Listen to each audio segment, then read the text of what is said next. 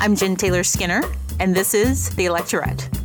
On today's episode, Lieutenant Governor of New York State, Kathy Hochul. Isn't that nice? Today's guest, the most powerful woman elected to office in the state of New York, is here. Kathy Hochul, Lieutenant Governor of New York State. Kathy Hochul is inspiring, to say the least. She's held positions at every level of government, and in this conversation, we talk about what that's been like for her. You know, what it takes to win, and most importantly, what to do when you don't win. And luckily for us, Kathy Hochul is committed to helping other women succeed.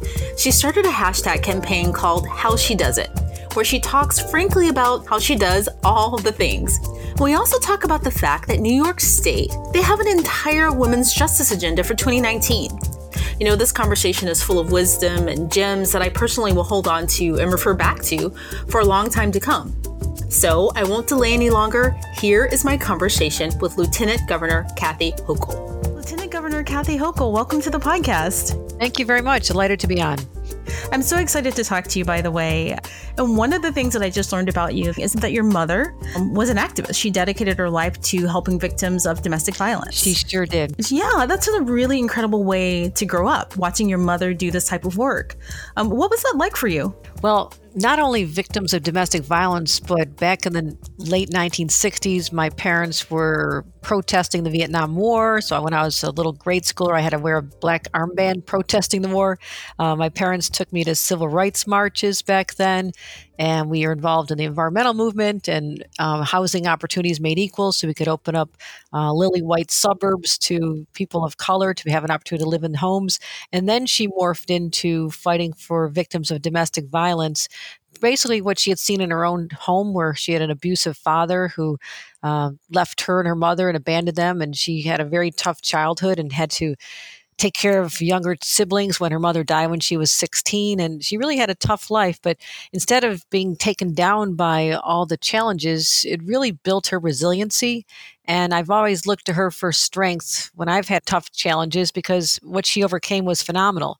And to harness her passion for helping others into really becoming an early advocate for victims of domestic violence. And back then, uh, they t- just called them victims of wife beating, and it wasn't even cleaned up and people who just really talked about it and it was something that was really in the shadows. So she launched hearings in our state legislature. She helped start a home for uh, a, tra- a transitional home for victims to be able to go for shelter and I remember going with my siblings and painting rooms and bringing toys in for little kids. And, and so she really became a champion at a time when people really didn't acknowledge that the problem existed. And I was so proud of her back then. And she decided to go to college back when I was in college because she wanted to make sure that she had the degree in social service and you know, be able to continue doing her work. And even for her 70th birthday, we asked her what she wanted to do, and she says, "Let's open a, another home for victims of domestic violence, and a, a, home that now has six families and children who have a whole new lease on life because of it." So I was blessed to have that environment, a sense that we have a social responsibility to others. And I'll never forget the role model that my mom was. We lost her a few years ago to a terrible disease, ALS, but we continue our work in, in her name. And, you know, I, I, again, I feel very fortunate to have had that environment to grow up in.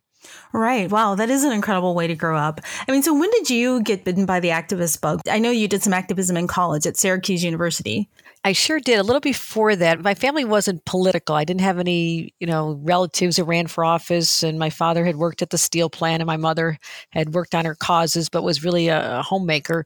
But when I was in high school, I took advantage of a high school program where I could leave school early every day and go work on an internship. And I chose the Democratic Party locally, and the chairman of that party was also the New York State chairman, and all the major candidates running for federal office and state office came through our offices when I was there. I was the youngest in the room by far. I was probably 16 years old, definitely the only girl in the room. And it was, you know, my first experience about being the only female in a room, but I overcame it. And I had a chance to work with individuals like Tim Russert, who was starting in his career working for Senator Moynihan at the time to get him elected back in his first election in 76. And I had the, you know, it was really an honor to be able to be surrounded by the real political thinkers of my time. And that inspired me to realize the tremendous potential that government affords us to help solve problems of society, but also make people's lives better. So I always knew back then that I wanted to be a staffer someday. I never dreamed of running for office. I was going to be an attorney on the staff of Senator Moynihan or someone like him someday. And that was my goal since I was a teenager and carried into Syracuse University, where I, I would be honest in saying they couldn't wait for me to graduate because I was protesting everything they did. And you know, I was proud that as the student representative to our university trustees, we were able to convince them to divest their holdings in companies doing business in South Africa. There was a major movement back then to try and create pressure to end apartheid. So I did all the protests and uh, brought down the the wrath of all the students on our trustees and you know, and boycotted our bookstore because prices were too high. And I have a whole list. I didn't attend a lot of classes. I had to take a few incompletes because I was out there, you know, stirring things up. But at the end of the day, uh, you know, I was able to use that experience to give me the confidence and public speaking, speaking in front of a uh, the assembly of 150 other student leaders every time I wanted to get something done. I think that's what really steeled me toward you know life in public service but also becoming an advocate for other people. And when i talk to college students today and i love having interns and i just spoke to my interns yesterday use this opportunity to hone in on your skills and develop leadership and public speaking and writing. Skills are going to propel you to opportunities later do that when you're in high school and college and you'll be so far ahead of everybody else and that's what i did I love that. I love that story. You know, I feel like universities don't really encourage dissent anymore. It's like they think students are going to cause a stir or, you know, they're going to be radicalized or something. Yeah, it wasn't violent, but certainly, you know, taking over the administration's offices for a couple days, you know, and we sat there in the lobby and ordered pizza, had it delivered. And, you know, we were just making our point. And Eh, we also tried to have our university new stadium named after Ernie Davis, the first black Heisman Trophy winner who had played for Syracuse University in football and went on to professional but career, but he also died at a young age of leukemia.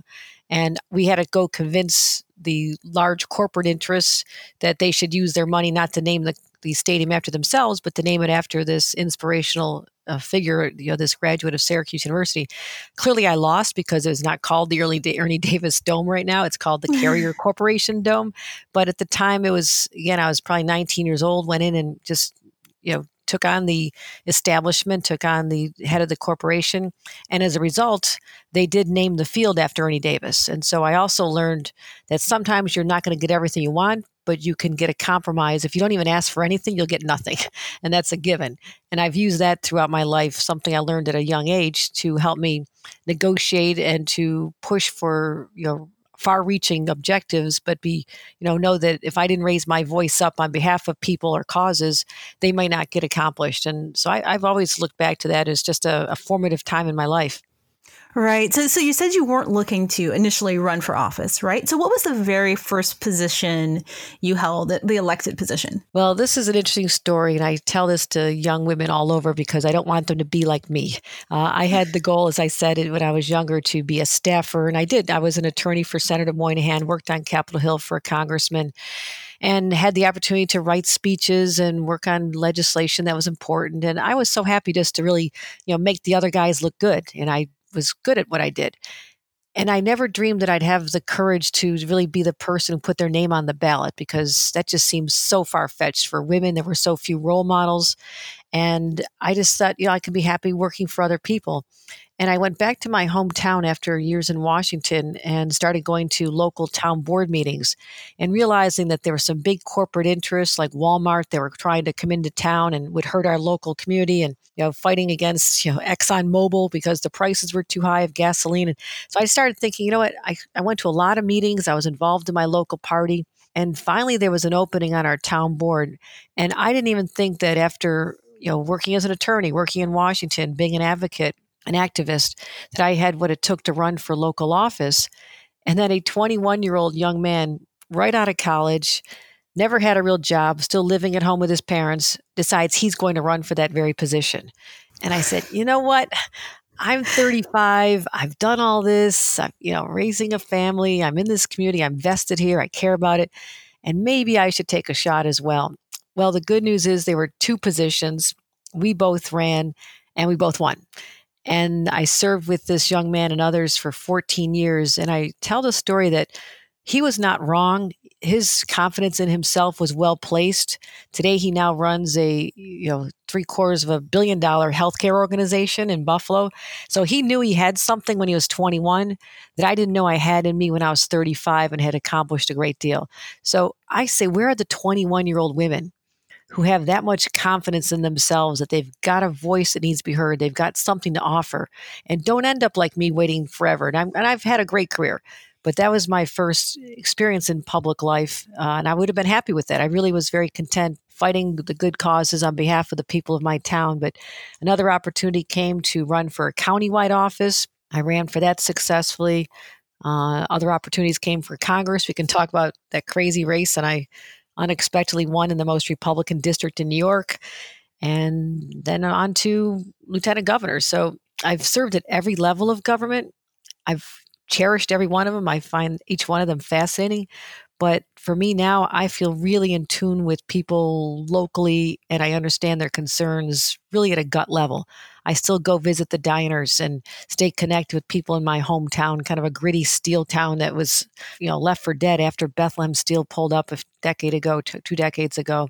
So I really feel uh, a connection with people that have had it tough in life because uh, we started out very humbly my parents used to live in a trailer park, and when they got a little house, they thought they had just you know living the American dream. And I've always appreciated what I have because so many people still don't have what I've able to have because of a good education and a loving family.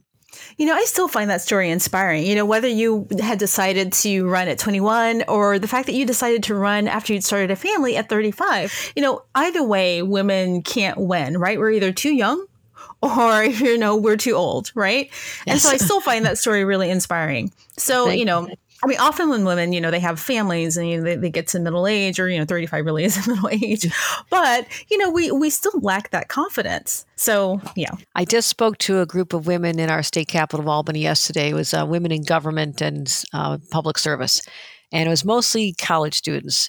And I said, the reason so many women don't achieve their full potential is they lack something called confidence and it's it's in your own head.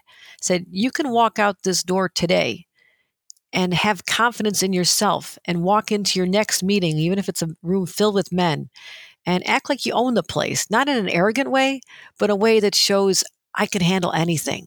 And that's a strength we have. I said don't underestimate how strong women are. That I've had a couple of kids. I guarantee that if men were the ones who were responsible for rearing or having children, we'd probably have no population left at all. I mean, women are tough, we're resilient, we can handle pain, we can handle adversity, and lean into that. And women, you're tough. So act like you have the confidence. People will not follow someone who's not confident in themselves. You can't be a leader if you don't believe in yourself. And it's all in your own head. And so I just wanted to impress upon them start at your young age and and feel that you can take on any challenge no matter how big it seems and now there's role models when i was running there were very few women in, in elective office and i say as the highest ranked woman in new york state i have a responsibility to other women, all ages, but particularly the young ones who need to see that someone went before them and paved the way. And I wear a necklace that is actually a piece of broken glass. I'm wearing it today and it reminds me of the glass ceilings that have been broken, but the ones that still need to be broken yet. And that's what I work on every day as lieutenant governor, trying to embrace these issues that affect women deeply, go out and talk about them, how we can change public policy. But also, if I can touch a, a, an individual and get them to want to run for office or work on elections or become an, a champion of a particular advocacy issue like reproductive health, then to me, that's success. That's how I define success. Yeah, you know, I'm still stuck on that that image of you as a 16 year old walking into that room full of men and then here talking about confidence. I mean, that must have taken, you know, I could just see you, you know, there still in high school, probably among these men. It must have taken quite a bit of confidence to just do that. Yeah, I don't think I thought I had it back then. And even in high school, you know, I was definitely not in the, you know, my yearbook, no one would have written uh, most likely to succeed, uh, likely to run for office. That was, I was still relatively shy, didn't like to talk to people much. But I still had this thing about government. Maybe it's a field trip I took to Washington in eighth grade and had a social studies teacher that talked about what's going on in that capital and how important it is, or the causes that my parents exposed me to, talking about you know, when Martin Luther King was assassinated and Bobby Kennedy was assassinated and Watergate and all those really defining issues in, you know, long ago history when I was when I was really becoming you know my formative years i would say.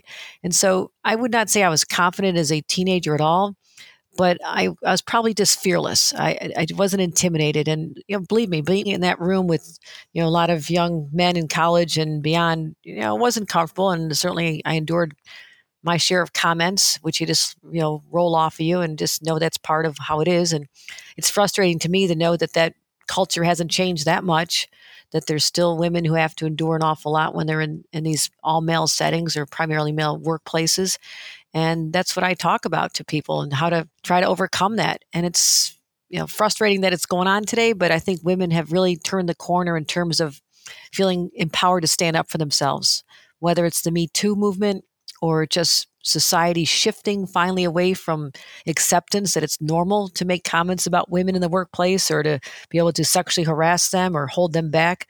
I think we're having some breakthroughs, and, I, and I'm starting to see it more in political world as well, with the number of women elected to Congress, for example.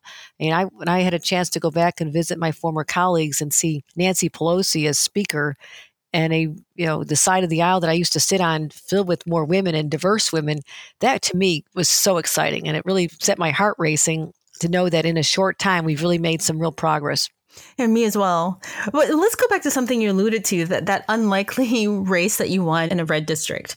Tell me more about that. Well, I had been a county official in Erie County, which is around Buffalo, New York, not far from Niagara Falls, that side of New York State, very far from New York City. People think we're all of New York is New York City. It is not. There's a big sections of New York State that are probably politically closer to Texas than uh, than San Francisco would be, for example, which we consider more New York. So it's a diverse area. I had the opportunity to look at this race when there was a member of Congress who you can look up the history, um, but I would just make a recommendation that if you're a, a current member of Congress don't look for men or women on on uh, social media using your real name. Okay, just that's some advice. So that that, that was exposed uh, from a married man, and he got into trouble, and he decided he needed to resign very quickly. So all of a sudden, there was a vacancy in this conservative district, and I was also looking at running for the highest county office, which is county executive, which would have been much easier. I would have probably won. The polls showed me ahead. I could have raised the money. I had high name recognition, and that would have not been as big a challenge. It would have been an honor, but not as big a challenge. But the congressional race, um, I sat down with my family and my 21 year old daughter at the time and said, "Listen, let me let me lay this out to you. This one side of the ledger, I could probably win this co- other county race, the elections this year. I'd have to work on that now. But Congress, um, here's here's what we're up against: most Republican district in New York. It's very large. I'd have very low name recognition. I'd have to raise millions of dollars. I don't have any money. And uh, it'd be a national race, and I'd probably get really beat up by the Koch brothers and everybody else who's going to run negative ads. And I said to my daughter, Katie, I said, What do you think I should do? And she looked up at me and she just said, Mom, Congress, duh, you have to do Congress. and I realized, you know what? I've got this daughter that I've raised, and I wanted her to know that her mother had the guts to do something that is likely to fail as I was, that I still had the guts to take a risk. And I needed to teach her that lesson in that moment. I kind of set myself up, but I said, okay, we'll do Congress. And my family got on board. And believe me, for the first few months, it was probably only my family and close friends who thought I could do, pull this off. But I started going out to the diners and the talking to the farmers and senior citizens. And at the time, um, this is 2011, Paul Ryan had just uh, ascended to becoming chair of the budget committee. And their plan was to really decimate Medicare. And I use that as an issue to go after Republican seniors in my district and say, we cannot have Republicans in Congress break the promise that has been made to you since 1965 that we'll make sure that you have health care when you're when you're a senior citizen as you get older. And on that issue and some other important issues like that, I really just found this opening, this lane and started moving up in the polls a little bit because uh, very few people paid attention. My state party, the national party, I was on my own for a long time. But once they saw over this you know very short three month election period, my polls numbers trending forward, I was starting to get the support I needed out of labor and Washington, and in the end, shocked the nation. It was you know we had an election night where every national media truck was there. We had the London Times, we had newspapers from Hong Kong, and it was, it was crazy. uh, so, you know, this is in Buffalo. So we won that election with five percent of the vote a margin, and I went to Washington. I was sworn in a couple days later, and I didn't have a place to stay because I didn't expect to win. so Congresswoman Carolyn Maloney, who represents New York City, let me stay in a spare bedroom, and we shared a bathroom. And um, my second day on the job, I was asked by Debbie Wasserman Schultz, another roommate, if I wanted to play softball with them, and joined the women's softball team. So I was playing softball, even though I'd never played before. And uh, it was an incredible experience. And I'll, I'll never, never regret, you know, going for that. And that was really an honor to serve there. But we had redistricting in 2012. They redrew the lines to make him even more Republican. And I lost that seat by uh, less than 2% um, the next election out. So I didn't hold it very long, but it really made me understand how important the issues are that we worked on. And I just would not turn my back on issues like the Affordable Care Act. I had the opportunity to vote against it probably 45 times, and my district did not support the Affordable Care Act. And they did not support contraception and reproductive health rights that I fought for. And I really paid the price because I, I lost that. that. Those became the heart of the attack ads against me that were funded by the Koch brothers and Karl Rove and some other dark monies that influenced our race. But that being said, year later, after spending a year in the private sector, I received a call from Governor Cuomo that he was wondering if I'd consider being his running mate for his second term in office as governor. And I signed right back up and ran in a primary. I wasn't expecting a primary. And if you know New York politics at all, there's a lot of votes in New York City, not from upstate New York where I'm from. So we had to work really hard and win that primary. And I was successful in the in the November election. So that's where I've been for the last four and a half years and feeling mm. really, truly fortunate that I now have the platform, a statewide platform, even larger than I had when I was in Congress, to champion causes for women, whether it's paid family leave or or childcare issues, which I'm working on, or making sure we have a higher minimum wage, one of the highest in the nation. So I get I get a chance to work on things that matter to people, and it's so fulfilling and so it's it's just uplifting to know that you know that life you don't know what, how it's going to turn out but i've been really fortunate that's all i can say and I, I love every single day. I get up and bang it out one more day and see if i can meet more people and inspire them and make them feel good about what their government can do for them. This morning i opened up an affordable housing place in a tough part of brooklyn known as bushwick. A lot of poverty there but to be able to tell people that you don't have to worry about sleeping on the streets tonight you have a warm place where people will take care of you that's to me was what government's all about. We take care of people, and that's what we do at the state level. Well, that's amazing. You're making me both want to run for office and move to New York. well, we welcome you to come to New York, and I'll help your campaign. Excellent.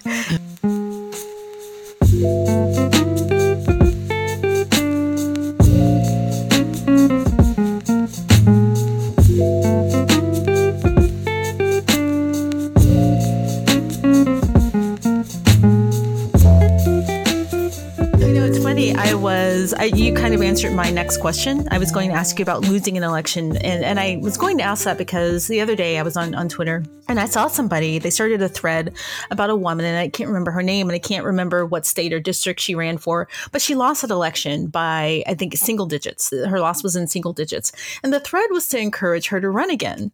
And it reminded me of this conversation I'd had. It was sometime last year before the midterms. And I think it was with, I can't remember anything right now, but I think it was with mm. Kelly Dittmar. And she is with CAWP, the Center for American Women in Politics. And we were talking. And the thing that she said that was really memorable to me was that she wasn't worried about the midterms in terms of our getting the necessary seats, right? That may or may not happen. You know, the pink wave may or may not happen. But what she was worried about was, if we didn't have that wave, if, if, women didn't win the seats that were expected of them, that they would, you know, kind of give up and we would lose that momentum and we wouldn't try again, you know? And so that was my next question to you about whether you've ever lost an election. And you just told me that you did. but, you know, how did you, what did you do? What did you draw on to pick yourself back up and to get back in? And what would you say to women who've lost? That is a great question because, you know, people focus on the victors and just most recently, you know, the first calls I made after the uh, 2018 election, and a lot of people I had supported, women had run for Congress in really tough districts, and I helped them all across the state of New York. I called them first, the ones who lost, because as I said, I've been there. Um, you know, it's painful when you lose an election, especially when when you've already held this seat as I did, and you work so hard, and you have a lot of people who believe in you. I think women can handle the loss, but they know they've disappointed people. And I, I, think what hurt me the most was knowing that my staff and my friends and my allies and my family were probably in pain because of my loss. And that's that's what I focused on. And I and it was hard. And you don't want to get out of bed for a lot of days.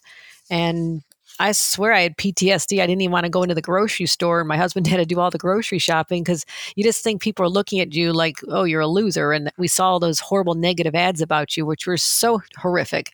I didn't even want to vote for myself when that was. I said, "Am I really oh, no. that? Am I that bad?" And you know, the little girl next door to us uh, told her mother. She says, "Please turn off the TV. They make Mrs. Hochul look so scary when, when they, of course, it's Halloween time and they've got me on a broom like a witch, and you know, just bad stuff. Really? So, so it's really, it's tough.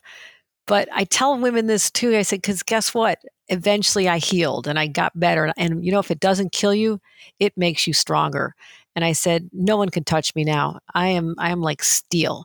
And I want other women to know that that you may have lost one time. Look at how many men who are running now. Uh, let's look at Joe Biden, for example, or Ronald Reagan took three times to become president. I mean, men will do it again. Men will be out there fundraising the next time already and act like nothing happened. And the women that are already now talking about running again after losing, I find them inspiring and I want them to know that I'll support them and we'll get it the second time around.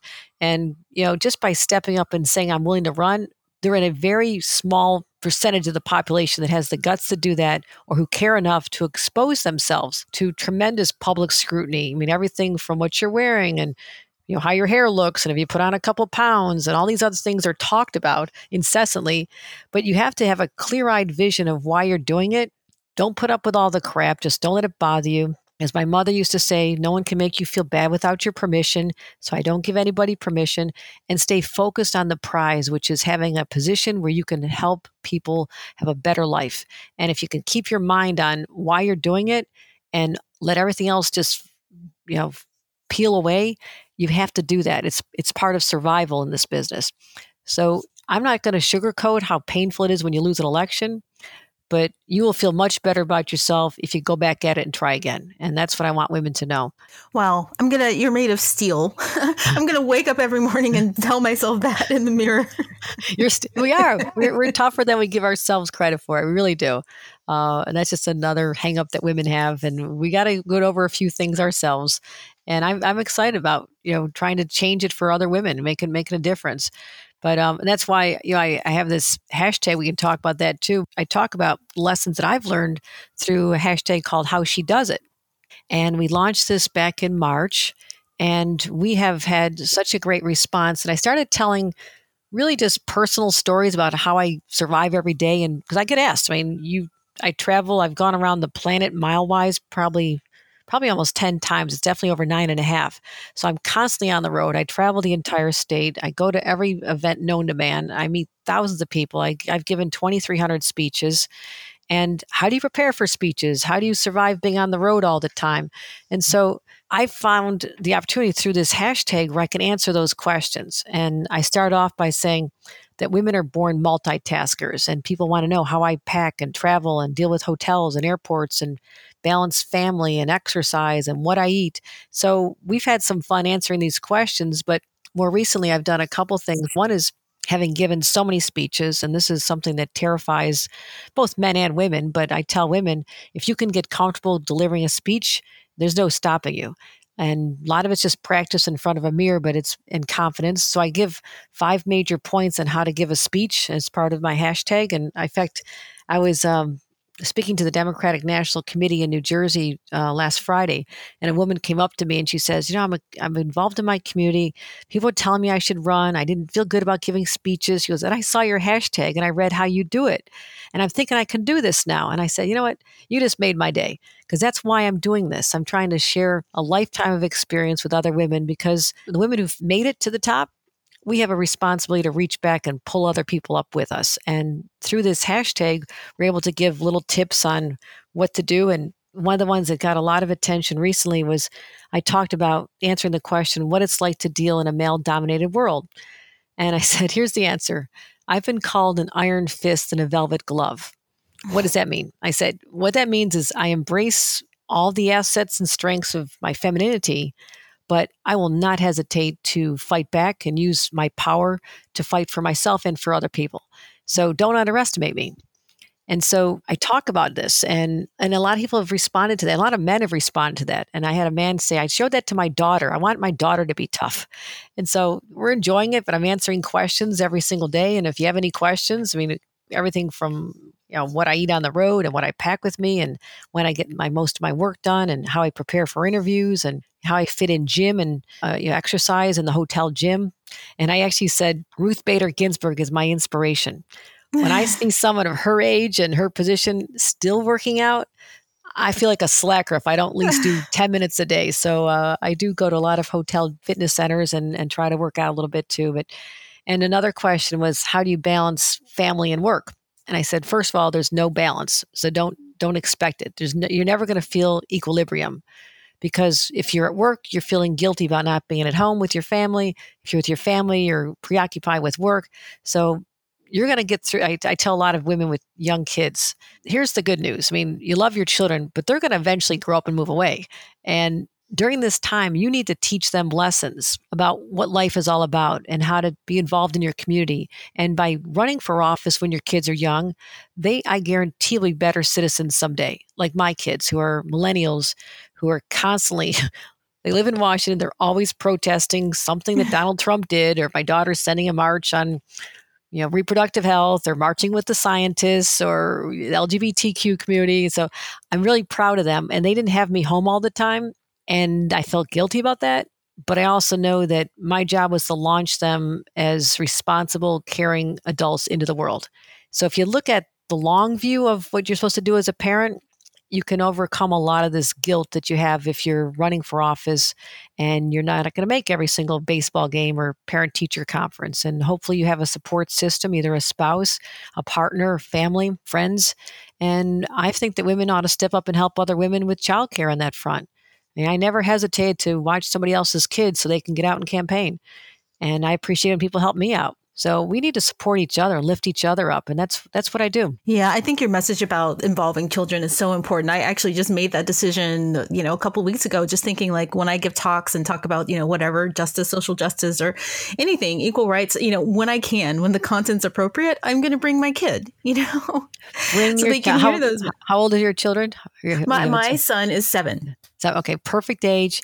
I hope he's been voting every year, even school board elections, you know, take him to every vote. And, you know, when my kids turned 18, I mean, at breakfast, they were greeted with a voter registration form. I mean, they were not going to go to school that day until they registered. So, so I impressed upon them. And my kids were little, but they got their pictures taken with Bill Clinton and Al Gore and, and uh, all the candidates that were running back then. And you know, just just they know it's important. You know, they they know that public service is expected of them in yeah. some fashion, whether working on other people's races or contributing or being an advocate. But you're on this planet a short time, and it's not about how much money you make; it's about what you do. And in fact, um, back to what we talked about at the outset, the influence of my mother. When I was growing up, my mother's favorite saying was on our refrigerator, and it said, "Go into the world." And do well, but more importantly, go into the world and do good. And I forget who said that, but my mother had that on our refrigerator. And when we uh, we buried her five years ago last month, we actually put that on her tombstone. So when all of her 18 grandkids would visit grandma in the cemetery, they would see the words that she lived by as an inspiration. And that's the expectation that we should have on our own children that you, we expect you to be a contributor someday and you should watch how we do it because we're that's our job it's generational. I have a responsibility to teach the next generation to fight for the environment and to fight for women's rights and to stand up when someone's bullied and you know we, we have so much power as parents and to use it every day. You know we're forming these little kids minds especially a seven year old that you have you know they're watching everything you do and what lessons you can teach by just through your work Right, exactly. You know, I, I want to go back to your hashtag, um, how she does it, because this is amazing. So I and, and I'm really bad at using hashtags correctly. So tell me how this works. So if I use the hashtag how she does it, you'll come in, you'll swoop in and give me advice, like you know, sending out a, a, bat signal. Is that how it works? Or? Well, it's actually it's not that engaged. It's uh, it's it's it's on my Twitter account. Um, it's you know, I have a Lieutenant Governor Twitter account. So if you go under that, that is you can look up the hashtag how she does it, and you'll see all my posts on it. And if you're not on Twitter yourself, it's like Lieutenant Governor Hochul NY L T G O V H O C H U L N Y. And so that's my Twitter handle. And if you look under that, you'll see the hashtag uh, how she does it. And if you're not on Twitter, you can just Google that and it'll pop up. You don't have to be a Twitter user. So that's where people are sending ideas to us. And what I did, I was on uh, television news in uh, New York City on Friday about this. And I said, you know what? I've given a lot of advice. I want to hear how other women do it, not just how she does it with respect to me, how you do it. And so we've asked people to put in sort of their daily survival techniques or how they get along in a male dominated profession or just advice they have on how to lift other women up. So we start this ripple effect of women feeling a responsibility for other women. And that's how we're going to have a breakthrough in society and hopefully get more women to run and be taking their positions in boardrooms and asserting their their power that they have. And again, it's not an obnoxious, aggressive way. It's just getting your needs met and getting the needs of your causes met and finding the way to do it. Oh, I love that. I think that's so helpful right now. So, I want to talk about what you've been doing with uh, New York State in your current position, right? So, you mm-hmm. have an entire women's justice agenda for 2019, right. which I think is, is, is amazing. So, talk about some of the things that are part of that agenda.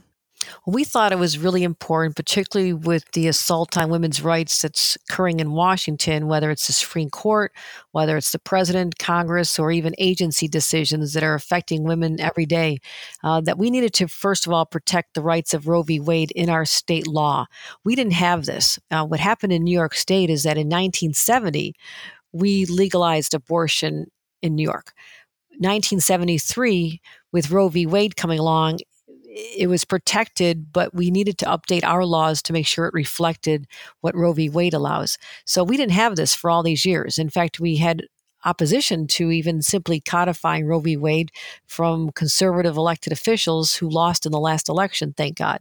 So what we did was we first of all made sure that we had reproductive health coverage in our in our state law contraception coverage, mandating that insurance companies cover contraception, making sure that insurance companies cover in vitro fertilization and egg freezing, recognizing that so many young women uh, have fertility issues or they want to delay their family. It's all part of family planning, or LGBTQ couples wanted to plan families whenever they choose to.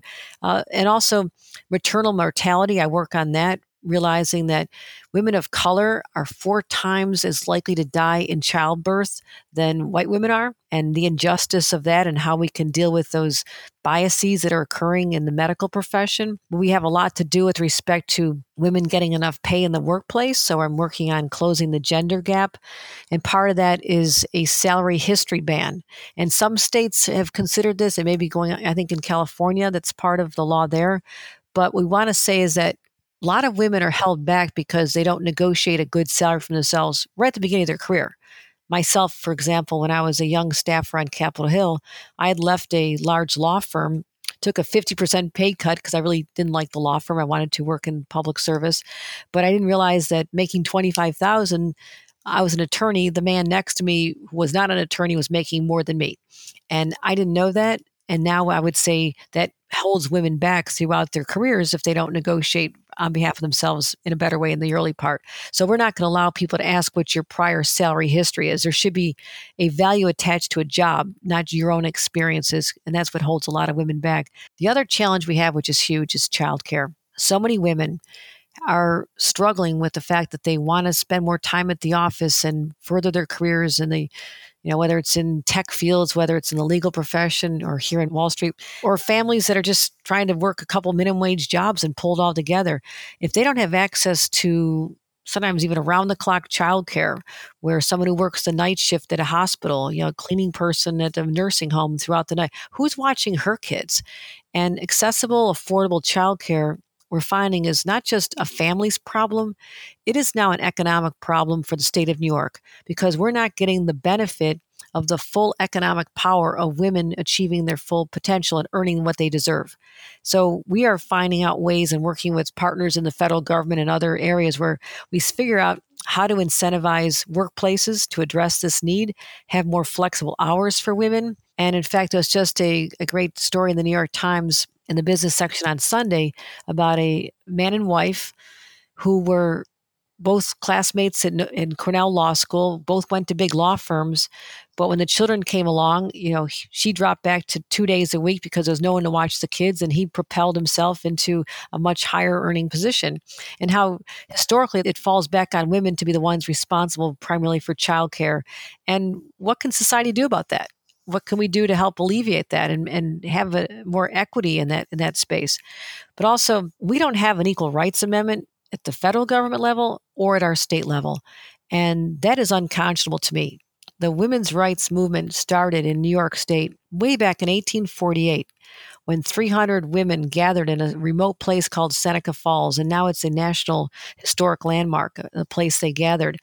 And they debated the issues of the time, but women were so fed up, even back as far back as 1848 saying that they're tired of being the property of men. They wanted to have the right to vote, they wanted to have the right to own property.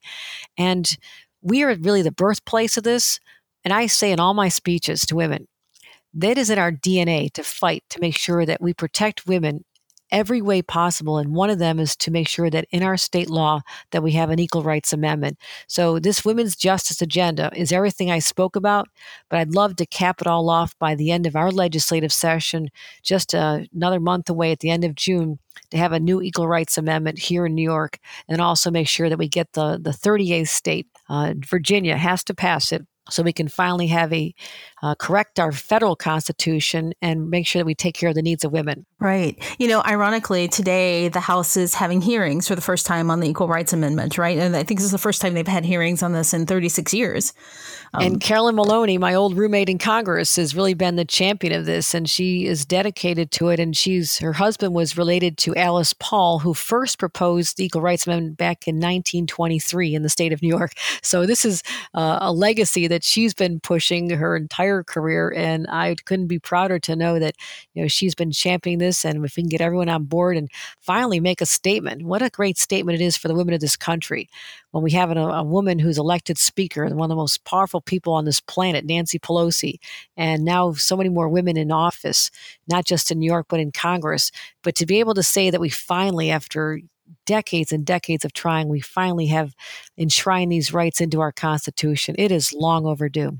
Yeah. And, you know, we don't have time to go into everything that's in the women's justice agenda, but I'm going to put it in the show notes because when I was reading through it, I was really impressed. Like just the, you know, the budget for childcare alone, I think it's something like 25, 26 million.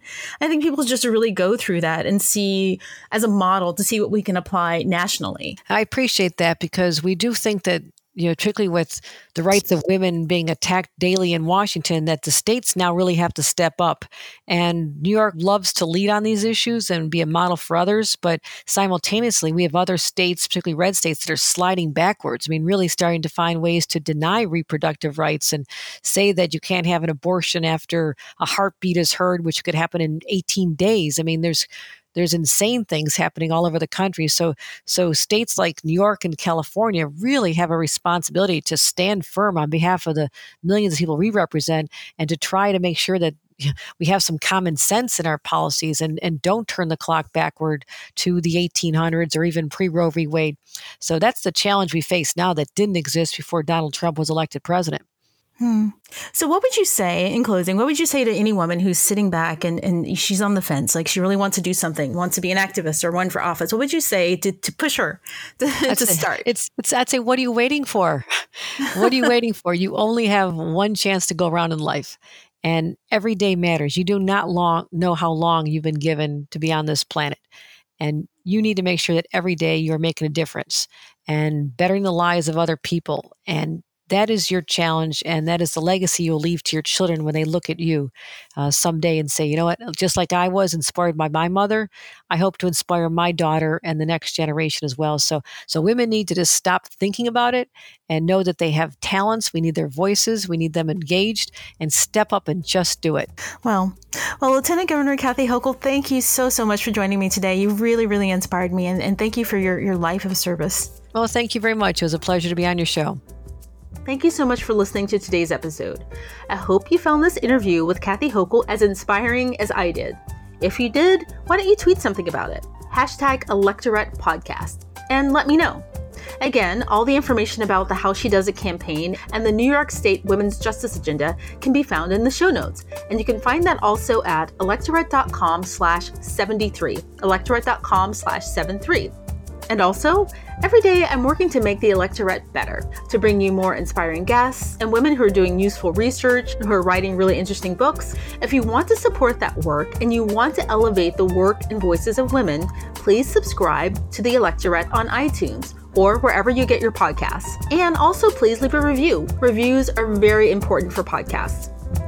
Lastly, I'll be posting an ad free version of this episode on Patreon along with my other episodes. That's also another way to support the Electorette. And it also helps me bring you more conversations with more inspiring, passionate women. And that's at patreon.com slash electorette. And that's it. So until next time, keep up the good fight.